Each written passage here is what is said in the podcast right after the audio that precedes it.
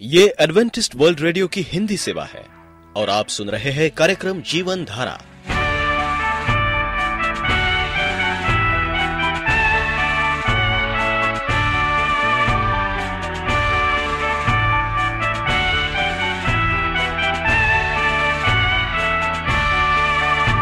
कार्यक्रम जीवन धारा सुनने वालों को मैं स्मिता और मैं अमित हमारा प्यार भरा नमस्कार।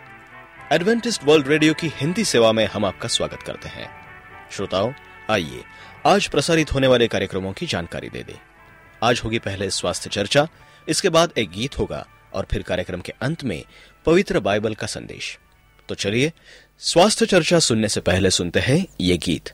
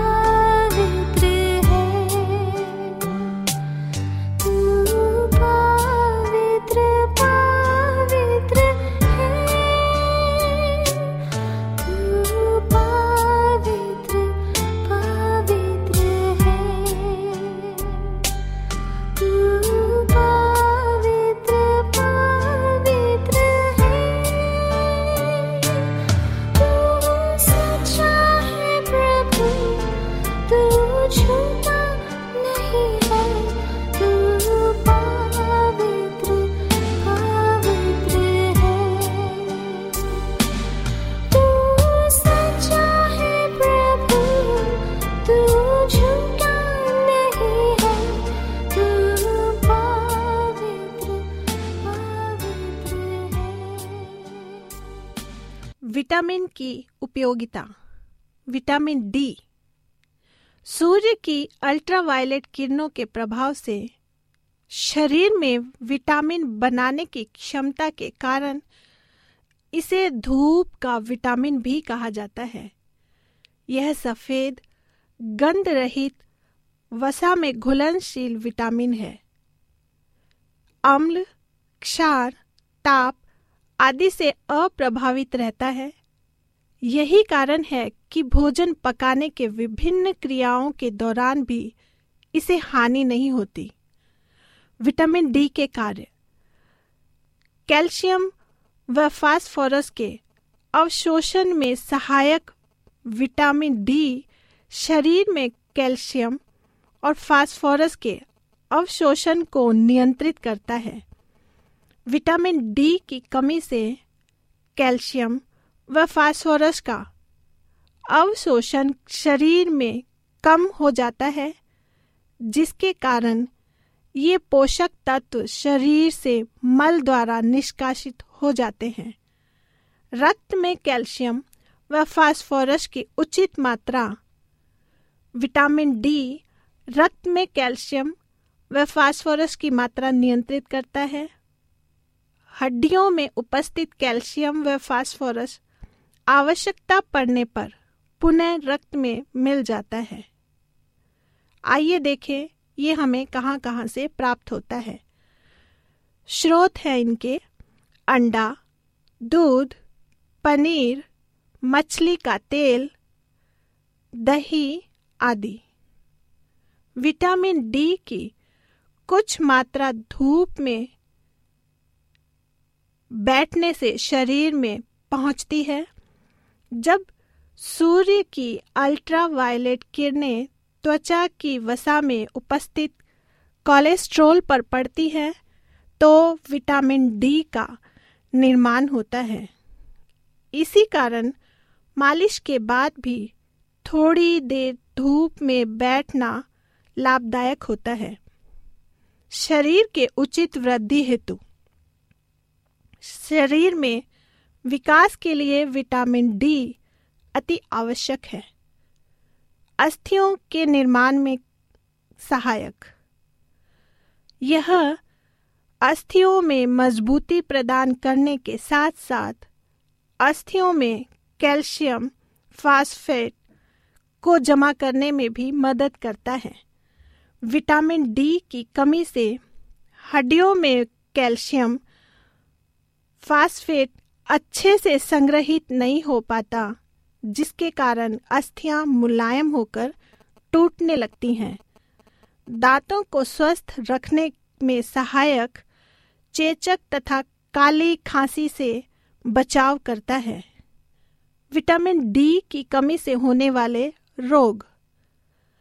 इस विटामिन की कमी से बच्चों में, रिकेट्स और वयस्क में ऑस्ट्रोमलेशिया रोग हो जाता है।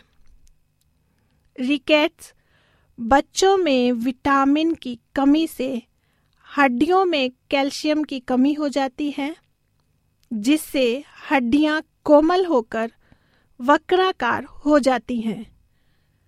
हड्डियों में फ्रैक्चर होने की संभावना बढ़ जाती है।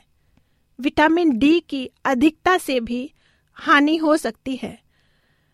इसकी अधिकता से भूख कम, जी मिचलाना, प्यास ज़्यादा आदि की समस्या बढ़ जाती है। विटामिन डी की अधिकता से किडनी, धमनियों व फेफड़ों में भी अवरोध पैदा होता है, जिसका परिणाम मृत्यु भी हो सकती है। दैनिक मात्रा शैशवाकाल व स्कूल जाने वाले बच्चों के लिए 10 माइक्रोग्राम और बड़े बच्चों व वयस्कों के लिए 5 माइक्रोग्राम। गर्भवती व दुग्ध पान कराने वाली स्त्री में 10 माइक्रोग्राम की आवश्यकता होती है। अतः विटामिन डी शरीर के लिए अति आवश्यक है। इसे दैनिक आहार की तालिका में ज़रूर शामिल करना चाहिए। परमेश्वर हमेशा आपको तंदुरुस्ती दे। आमीन। आप एडवेंटिस्ट वर्ल्ड रेडियो का जीवन धारा कार्यक्रम सुन रहे हैं। यदि आप पत्राचार द्वारा यीशु के जीवन और उनकी शिक्षाओं पर या फिर स्वास्थ्य विषय पर अध्ययन करना चाहते हैं तो आप हमें इस पते पर लिख सकते हैं। हमारा पता है। वॉइस ऑफ़ प्रोफेसी ग्यारह हेली रोड नई दिल्ली एक एक शून्य शून्य शून्य एक, इंडिया। यीशु मसीह क्यों आया? भाग चार। प्रिय रेडियो मित्रों यीशु मसीह के मधुर सामर्थी नाम में आपको भाई मॉरिस माधो का नमस्कार। यीशु मसीह क्यों आया? योहन्ना चौदह छः में पढ़ते हैं, मार्ग सत्य जीवन। मैं हूँ।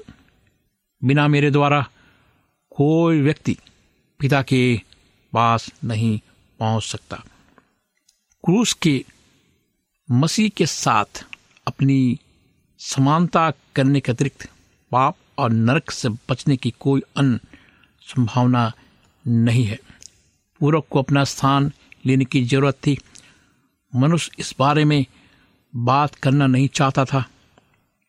यह है, इसके बारे में सुनना पसंद नहीं करते हैं, क्योंकि वो इस बात उनके घमंड को चोट पहुंचाती है। अनेक लोग ये कहते कि मैं तुम्हारे, सुनहरे प्रेम की सबसे बड़ी आज्ञा के अनुसार जीवन बिताना, बिताकर नहीं बच सकता। अर्थात, क्या यीशु की दृष्टिकोण का पालन करके वो नहीं बच सकता? फिर क्या मैं यीशु के द्वारा सिखाए गए नैतिक जीवन का पालन करके बच सकता हूँ।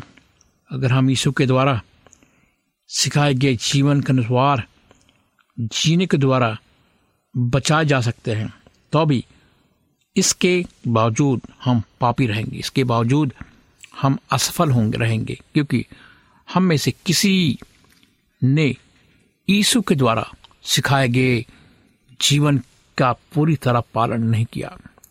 इसलिए हम अपने उस पाप के बारे में क्या करेंगे?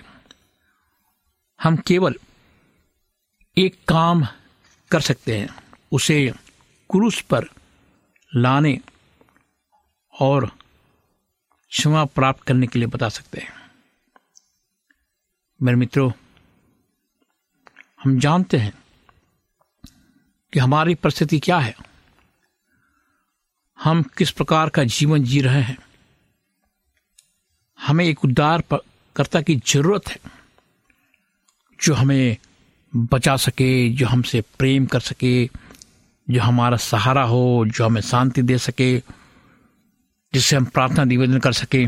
बाइबल कहती है कि बिना लोह बहाए क्षमा नहीं होती है। इब्रानियों नौ बाईस। कई लोगों ने मुझसे कहा, तुम हमें ये नहीं बताते हो कि तुम कितने अधिक हिंसक धर्म में विश्वास करते हो।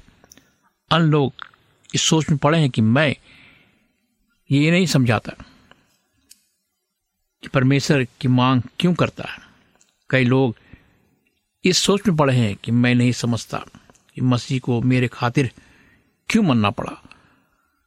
आज मसीह के द्वारा क्रूस पर लोह बहाने की धारणा, प्रचार, अथवा उपदेश अप्रचलित हो चुकी है। लोग विश्वास नहीं करते बाइबल में है। मसीह धर्म का केंद्र बिंदु, मसीह धर्म का विशिष्ट लक्षण, रक्त लहू युक्त पश्चाताप का बलिदान है। इसके लिए हम बचाए नहीं जा सकते। मेरे मित्रों, लहू एक वरदान है। प्रभु मसीह का लहू हमारे लिए एक वरदान है। ये सुसमाचार है हमारे लिए कि प्रभु मसीह हमारे लिए लहू बहाया। दुनिया में कोई किसी का लहू नहीं बहाता। ये कोई किस्सा कहानी नहीं है।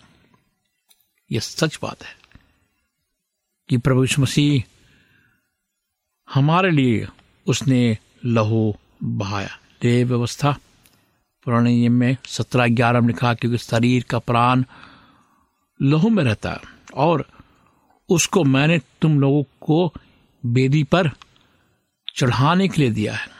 तुम्हारे प्राणों के लिए प्राचित होता है। इसलिए संपूर्ण पुराने नियम में रक्त बलिदान पाया जाता है, जो मसीह के सिद्ध बलिदान का एक प्रतीक है। बाइबल ये शिक्षा देती है कि सबसे पहले ये छुटकारा दिलाया जा, दिलाया, दिलाता है, क्योंकि तुम जानते हो कि तुम्हारा निकम्मा चाल चलन जो बाप दादों से चलाता है, उससे तुम्हारा छुटकारा, चांदी, सोने अर्थात नासवान वस्तुओं के द्वारा नहीं हुआ।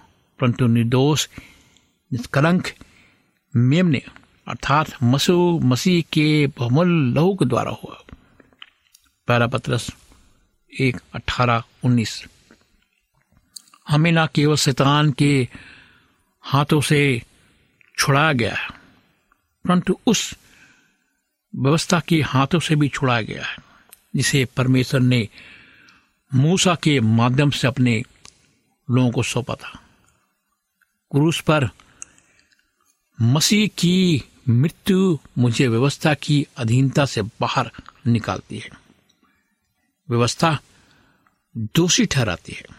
जबकि मसीह ने प्रत्येक दावा को संतुष्ट और पूर्ण किया है। दूसरी बात यह है कि यह हमें निकट ले आता है। परंतु अब तो मसीह यीशु में तुम जो पहले थे, मसीह के लहू के द्वारा निकट हो गए। विषयो दो सोलह। जब इज़राइल परदेसी थे, हमारे पास कोई आशा नहीं थी। हम परमेश्वर के बिना थे। प्रतिज्ञाओं की वाचनाओं से, वाचाओं से अपरिचित थे। तब यीशु मसीह हमें परमेश्वर के समीप लाया।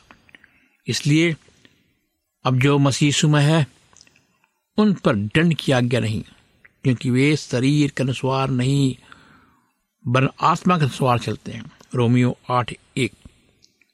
छुटकारे पाए हुए पापी को सर्व सामर्थ्य परमेश्वर के न्याय अर्थात दंड का सामना भी नहीं करना पड़ेगा। मसीह ने उसके दंड को पहले ही खुद अपने ऊपर ले लिया है। परमेश्वर का धन्यवाद हो कि परमेश्वर ने हमारे दंड को, आपके दंड को अपने ऊपर ले लिया। क्रूसियो एक बीस में लिखा है उसके क्रूस पर बहे हुए लोहू के द्वारा मेल मिलाप करके हम वस्त्रों की उसी के द्वारा से अपने साथ मेल कर लें चाहे वे पृथ्वी पर की हो चाहे स्वर्ग की। जब तक संसार शांति को यीशु मसीह के क्रूस पर प्राप्त नहीं करता है, तब तक वो शांति को कभी नहीं जानेगा। शांति एक रहस्य। ये परमेश्वर के साथ शांति है। परमेश्वर के साथ ही शांति है। परमेश्वर के बिना जीवन अशांत है। रोमियो पाँच नौ में लिखा है, इसलिए जबकि हम अब उसके लहू के कारण धर्मी ठहरे तो उसके क्रोध से क्यों न बचेंगे? रोमियो पाँच नौ। ये परमेश्वर के समक्ष लोगों की प्रस्तुति को परिवर्तित करता है। ये अपराध और अपराध बोध को बताता है। मेरे मित्रों, हम परमेश्वर की, राज की पूर्ण नागरिकता को प्राप्त कर सकते हैं। परमेश्वर के चुने हुए पर दोष कौन लगाएगा? परमेश्वर वो है जो उनको धर्मी ठहराने वाला है। फिर कौन है जो दंड की आज्ञा देगा? मसीह वो है जो मर गया, वरन मुर्दों में से जी उठा। परमेश्वर के दाहिनी ओर है। हमारे लिए निवेदन भी करता है। रोमियो आठ, तैतीस, चौतीस। पहला योहन्ना एक, सात में लिखा है पर यदि जैसा वो ज्योति में है, वैसे ही हम भी ज्योति में चले। तो ताकि दूसरे से सहभागिता रखते हुए उसके पुत्र यीशु का लहू हमें सब पापों से शुद्ध करता है। हाँ मेरे मित्रों, यीशु का लहू हमें सभी पापों से शुद्ध करता है। और हमें उसके लहू से चंगाई भी मिलती है। वह हमें चंगाई भी देता है। हम जानते हैं, आज संसार पाप में डूबा हुआ है। लोग मुक्ति की तलाश में हैं। मुक्ति के लिए प्रभु यीशु मसीह आया। हमें पाप से मुक्ति देने के लिए प्रभु यीशु मसीह आया। परमेश्वर के बचाव करने का छुटकारा दिलाने के कार्यक्रम की संपूर्ण योजना इस महान तत्व पर आधारित है। बिना पुत्थान के उद्धार की कोई संभावना नहीं है। मसीह ने कई बार अपने पुत्थान की भविष्यवाणी की। एक अवसर पर उसने कहा यूनुस यानी योना तीन रात, तीन दिन जल जंतु के पेट में रह रहा। वैसे मनुष्य का पुत्र तीन रात, दिन पृथ्वी के भीतर हो रहेगा। प्रमाण के कई कानून या नियम होते हैं जो किसी ऐतिहासिक घटना की स्थापना को स्थिर करते हैं। मेरे मित्रों, जूलियस सीजर कभी रहता था या सिकंदर महान की मृत्यु तैतीस वर्ष की आयु में हुई। जैसी घटनाओं की तुलना में यीशु के पुनर्जीवित होने की घटना की अपेक्षापूर्ण अधिक प्रमाण उपलब्ध हैं।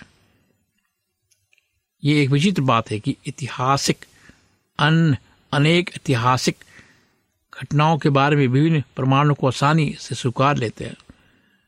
जबकि यीशु मसीह के पुनरुत्थान के आत्मविभोर करने वाले तथ्य से वे अपनी नज़र चुराते हैं और संदेहपूर्ण दृष्टिकोण अपनाते हैं। वे केवल बाइबल की गवाही के आधार पर मसीह के उत्थान की महिमा मुक्त तथ्य को ग्रहण नहीं कर सकते। मेरे मित्रों, उत्थान, जीवन मार्ग कौन है? कौन है बाइबल कहती यीशु मसीह है? रोमियो पाँच उन्नीस में लिखा है, जैसे एक मनुष्य की आज्ञा ना मानने से बहुत लोग पापी ठहरे। वैसे ही मनुष्य की आज्ञा मानने से बहुत लोग धर्मी ठहरे। पहला ग्रंथियों पाँच बीस में लिखा है, परंतु सचमुच मसीह मुद्र में से जी उठा और जो सो गए हैं, उनमें पहला फल हुआ। हाँ मेरे मित्रों बाइबल कहती है कि मैं मर गया था। देख मैं युगायुग जीवित हूँ। मृत्यु तथा अधलोक की कुंजियाँ मेरे पास है। प्रकाश बात एक अठारह। मसीह ये प्रतिज्ञा करता है कि क्योंकि मैं जीवित हूँ, इसलिए तुम भी जीवित रहोगे। आइए हम परमेश्वर विश्वास करें। हमारा जीवन परमेश्वर के साथ हो। हमें भयभीत होने की ज़रूरत नहीं है। भजन संहिता तेईस चार में लिखा, अगर मैं अंधकार से भरी हुई तराय में होकर चलूँ तो भी मैं डरूँगा नहीं, क्योंकि तू मेरे साथ रहता है। तेरे सोटे, तेरी लाठी से मुझे शांति मिलती है। कितनी सच बात है मित्रों। परमेश्वर हमें शांति देता है। परमेश्वर हमें नीडर बनाता है। परमेश्वर कहता है कि तू अंधकार की से भी होकर चलेगा तो मैं तुम्हें शांति दूँगा, मैं तुम्हें तसल्ली दूँगा, मैं तुम्हें ताकत दूँगा। ये प्यारा परमेश्वर हमारे साथ है। हमारे जीवन को उद्धार करने वाला हमारे साथ है। आइए हम विश्वास करें। अपना जीवन आज ही इसी वक्त हम परमेश्वर मसीह को सौंपें। आइए हम प्रार्थना में जाएँगे, अपने आँखों को बंद करेंगे। और ये विश्वास करेंगे कि परमेश्वर हमारी प्रार्थना को सुनेगा। क्योंकि वो जीवित परमेश्वर है। आइए हम प्रार्थना करें, जीवित पिता परमेश्वर, हम आज तेरे पास आते खुदावन। अपने सारे गुनाहों को लेकर, अपने सारे पापों को लेकर। प्रभु, तू महान है। तेरी करुणा महान है, खुदावन। तूने हमारे लिए जान दी। तूने हमें संभाला, खुदावन। तूने हमारे पापों को माफ़ किया है। आगे भी माफ़ करता रहेगा। प्रभु, हम धन्यवाद देना चाहते इस पृथ्वी पर आया। हमारे लिए महान मुक्ति का द्वार तूने खोला। इसके लिए हमारा धन्यवाद देना चाहते हैं। इस प्रार्थना को प्रभु यीशु मसीह के सामर्थी मधुर नाम में मांगते हैं। आमीन। मित्रों, अगर आप उदास है, निराश है चिंतित है कि अब क्या होगा, कल क्या होगा। आपके पास शांति नहीं है। आप ऐसे बीमारी से पीड़ित हैं, इसका कोई इलाज नहीं है। हमारा परमेश्वर ज़िंदा परमेश्वर है। वो चंगाई करने वाला परमेश्वर है। वह हमें चंगाई करेगा। आप मुझे फ़ोन करें। मैं आपके लिए प्रार्थना करूँगा। मेरा फ़ोन नंबर लिखे, मेरा फ़ोन नंबर नौ छः आठ नौ दो तीन एक सात शून्य दो। नौ छः आठ नौ दो तीन एक सात शून्य दो। मेरी ईमेल आई है Morris A W R at G mail dot com Morris M O R R I S A W R at G mail dot com इस कार्यक्रम को सुनने के लिए आपका धन्यवाद। परमेश्वर आपको आशीष दे। यदि आपका कोई प्रश्न या सुझाव हो तो हमें अवश्य लिखिए। हमें आपके पत्रों का इंतज़ार रहेगा। हमारा पता है। कार्यक्रम Jeevan Dhara Adventist world radio post box सत्रह पुणे चार एक एक शून्य शून्य एक महाराष्ट्र इंडिया। पता एक बार फिर नोट कर ले। कार्यक्रम Jeevan Dhara Adventist world radio post box सत्रह पुणे चार एक एक शून्य शून्य एक महाराष्ट्र इंडिया। और अब हमारा समय यहीं पर समाप्त होता है। इसी समय इसी मीटर बैंड पर आपसे फिर भेंट होगी। तब तक के लिए मैं स्मिता। और मैं अमित हमें आज्ञा दीजिए। प्रभु आपको आशीष दे।